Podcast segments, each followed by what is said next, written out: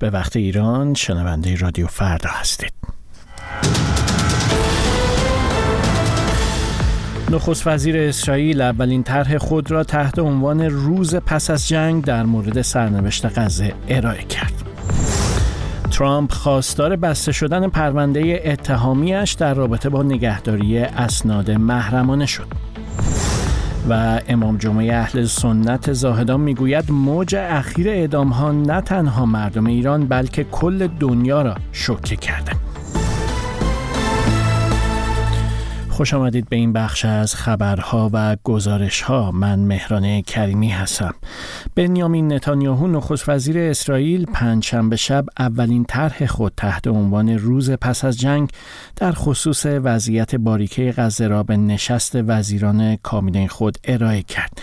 در متن این طرح که به رویت خبرگزاری رویترز رسیده گفته شده که اسرائیل کنترل امنیتی خود را بر تمام عراضی کرانه باختری و نوار غزه حفظ خواهد کرد.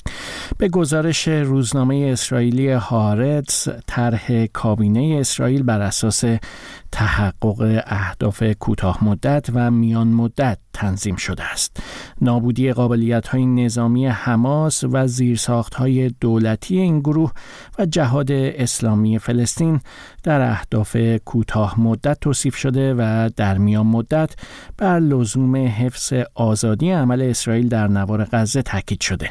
گروه افراطی حماس از سوی اتحادیه اروپا و آمریکا سازمانی تروریستی شناخته شده بخش اهداف بلند این طرح به رسمیت شناختن کشور فلسطین به صورت یک جانبه را رد می کند. وکلای دونالد ترامپ رئیس جمهور سابق آمریکا بار دیگر از دادگاه فدرال خواستند که پرونده اتهامی موکلشان در ارتباط با نگهداری غیرقانونی اسناد محرمانه دولتی بسته شود.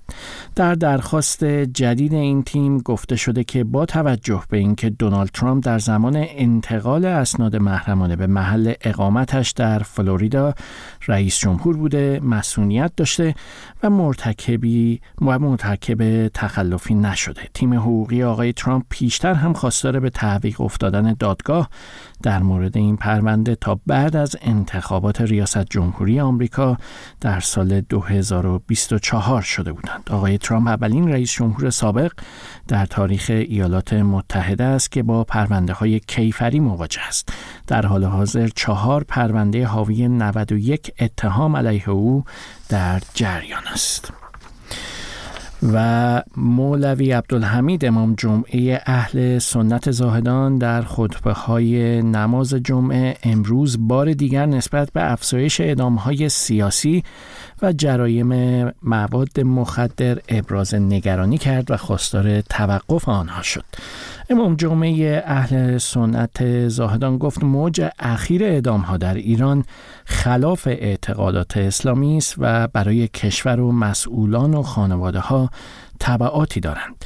آقای عبدالحمید همچنین گفت اعدام های سیاسی نتوانسته معترضان را از پیگیری مطالباتشان منصرف کند و خواسته های به حق شهروندان همچنان وجود دارد. این روحانی اهل سنت اعدام های مربوط به جرایم مواد مخدر را بی سمر دانست و تاکید کرد که بسیاری از خانواده ها در سیستان و بلوچستان به همین دلیل بی سرپرست شدند و فرزندان آنها از تحصیل عقب ماندند و توهی دست شدند. و در خبری دیگر جلال ملکی سخنگوی سازمان آتشنشانی تهران می‌گوید بررسی تمامی شواهد و آثار موجود نشان می‌دهد که اتصالی سیم برق عامل آتش سوزی در بیمارستان گاندی بوده است به گفته او اتصال سیم برق در یک انبار حدوداً 20 متری در طبقه 16 بیمارستان موجب آتش سوزی شده و شله های آتش از این محل به نمای ساختمان و پس از آن به دیگر بخش ها و طبقات این ساختمان سرایت کرد. اما حسن روحانی در نامه‌ای به شورای نگهبان برای سومین بار خواستار اعلام دلایل رد صلاحیت خود در انتخابات مجلس خبرگان شد. بنابر اعلام سایت رئیس جمهوری سابق ایران او این نامه را روز چهارشنبه دوم اسفند ارسال کرده و علت ارسالش بی پاسخ ماندن دو نامه پیشین اعلام شده. علی افشاری فعال و تحلیلگر سیاسی ساکن آمریکا در گفتگو با مهدی تاهباز به پرسش ها در این باره پاسخ می‌دهد. جمهوری اسلامی در ادامه روندی که حالا در گذشته بوده به خصوص از سال 98 به این طرف واقعا تصمیم برای که یک انتخابات به واقع گرم بشه رو نداره بلکه در ظاهر و صحنه آرایی می‌خواد اون رو گرم بکنه و از اینکه انتخابات یک میزان رقابت معناداری رو پیدا بکنه هم احساس خطر می‌کنن هم اون رو در چارچوب خالص سازی که مد نظر دارن مفید نمی‌دونن و نگاه منفی بهش دارن. و از همین زاویه هم است که ما در انتخابات خبرگان که البته به لحاظ تاریخی همیشه فاقد یک رقابت حد اقلی هم به معنی حد اقل کامل بوده این دوره دیگه کاملا رقابتی درش نیست و تصمیم گرفتن که تعداد به حال شخصیت های وابسته به اصلاح طلب ها و اعتدالی ها رو به صفر برسونن در فهرست کاندیدا. حتی برخی از کاندیدای اونام که می‌تونستن افیلتر شورا نگهبان رد بشن اونام کاندید نشدن. خب تو این فضا تصمیم گرفته نظام که حسن روحانی رو کاملا از حوزه های رسمی خارج بکنه و روحانی هم برعکس می‌خواست که در حلقه قدرت باقی بمونه و به خصوص در مجلس خبرگان که به زعم خودش اثرگذاری کنه. منتهای مراتب روحانی مشکل بزرگی داشت که در این انتخابات انتخاب بشه چون در فهرست جامعه مدرسین قرار نمی گرفت میزان مشارکت در انتخابات هم کم بود. بیشتر به نظر می‌رسه که هدف نظام این بود که اون رو از محدوده رسمی خارج بکنه و به اصطلاح بده که های فرد مسئله داری از درون نظام هست. و این از مجلس خبرگان اما انتخابات مجلس آقای افشاری مجلس شورای اسلامی چه ویژگی هایی داره؟ از بسته بودن فضا و میزان رقابتی بودن گرفته تا تنوع و تکثر در بین نامزدهای تایید صلاحیت شده.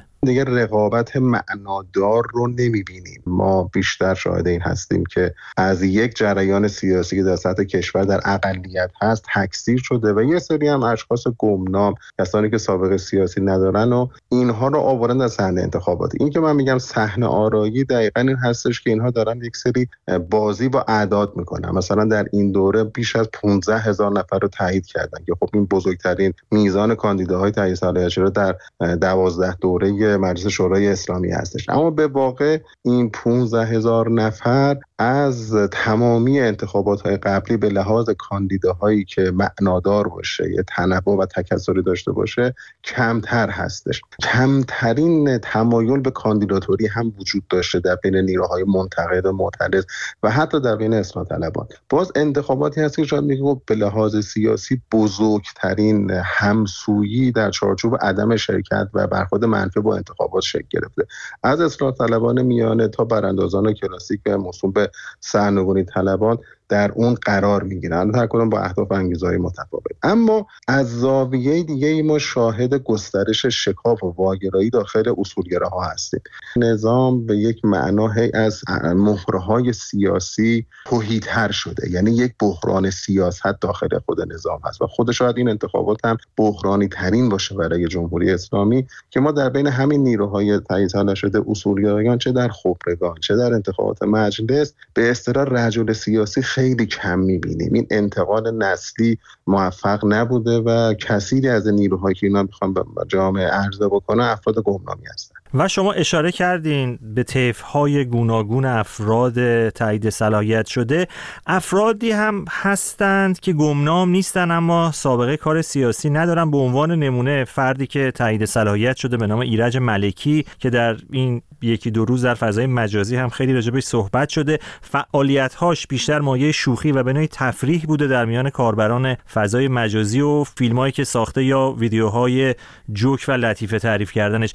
دلیل این مدل تایید صلاحیت چه هست؟ گرم کردن تنور انتخابات؟ این مورد که به اصطلاح عنوان شما عنوان کردید به خوبی شاید مصداقی مبتذل شدن انتخابات این دوره رو هم نشون میده. اما این فرد یعنی فقط یک نفر نیست. اکثر این 15 هزار نفر از این نوع هستن. به لحاظ اینکه افراد جدی نیستن سابقه سیاسی نداشتن. اینها رو در کنار تکثیر مصنوعی نیروهای خودشون آوردن همون صحنه آرایی رو تکمیل کنن. یعنی تصور رولی که به در دولت رئیسی و نیروهای های حامیش در بخش دیگه قدرت هست اینه که هر چقدر افراد بیشتری بیان می‌تونن نزدیکانشون و فامیلشون رو بیارن. یا حتی فردی مثل اینکه مثلا در حوزه طنز و شوخی هست می‌تونه مثلا یه سری کاربراش رو بیاره. خیلی تصور ساده اندیشانه و غیر واقع بینانه ای داشتن. ولی پشت سر همه این تلاش ها این هستش که با لطای پلهیل یک ظاهری رو درست بکنن. و بعد پشت سر اون اگر بخوان عدد سازی انجام بدن که نرخ مشارکت به صورت تقلبی بالا ببره سعی بکنن اون رو در جامعه باورپذیر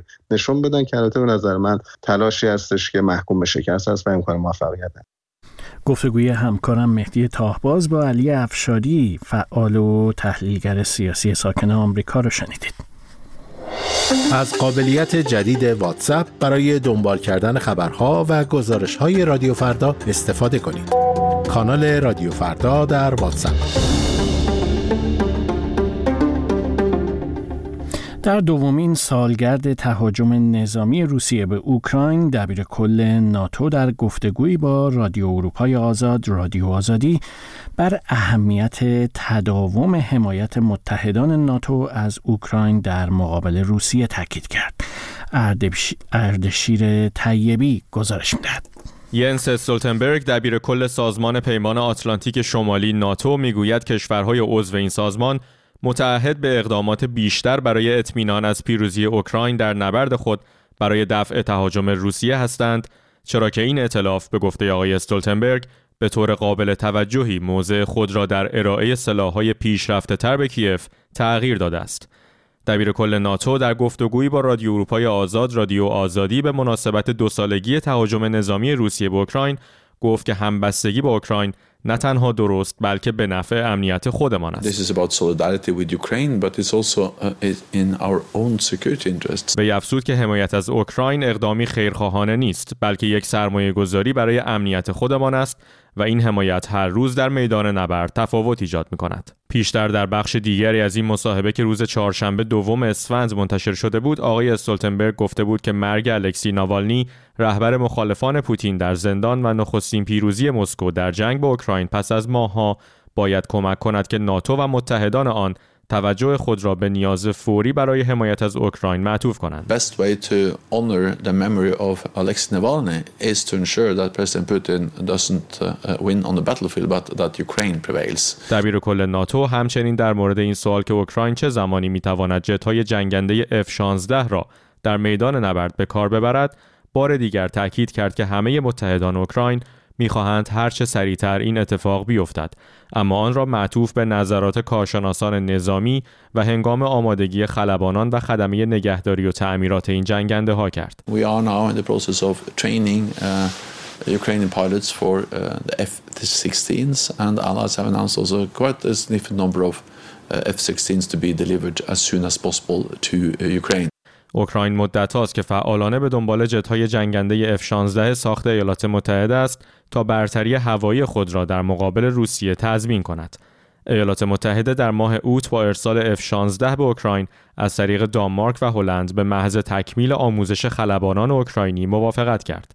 در بخش دیگری از این مصاحبه همچنین دبیر کل ناتو در پاسخ به سوالی در مورد چشمانداز بازگشت دانالد ترامپ رئیس جمهور سابق آمریکا به کاخ سفید گفت که صرف نظر از نتیجه انتخابات پیش رو در آمریکا ایالات متحده متعهد به ناتو باقی خواهد ماند زیرا این به گفته آقای استولتنبرگ به نفع آمریکاست. uh, the US will remain uh, a committed NATO ally because it is in the security interest of the United States. دونالد ترامپ پیشتاز کنونی نامزدی حزب جمهوری خواه در انتخابات ریاست جمهوری اخیرا در یک گرد همایی انتخاباتی گفته بود که اگر سایر اعضای ناتو بودجه کافی برای دفاع از خود را در چارچوب ناتو پرداخت نکنند ممکن است ایالات متحده از اعضای این ائتلاف دفاع نکند اما آقای استولتنبرگ گفت که داده های جدید نشان می‌دهد متحدان ناتو به هدف صرف هزینه دو درصدی از تولید ناخالص داخلی خود برای بودجه دفاعی کشورشان دست یافتند. گزارش اردشیر طیبی بود در مورد تاکید کل ناتو بر تداوم حمایت متحدان این سازمان از اوکراین در مقابل روسیه. به این ترتیب به پایان این بخش از خبرها و گزارش ها رسیدیم. سپاس از شما که همراه ما بودید. فراموش نکنید که خبرها و گزارش های رادیو فردا رو می‌تونید در کانال تلگرام رادیو فردا دنبال کنید و مطالب و تصاویر خودتون رو از طریق شناسه اد فرداگرام برای ما بفرستید. وقت بخیر.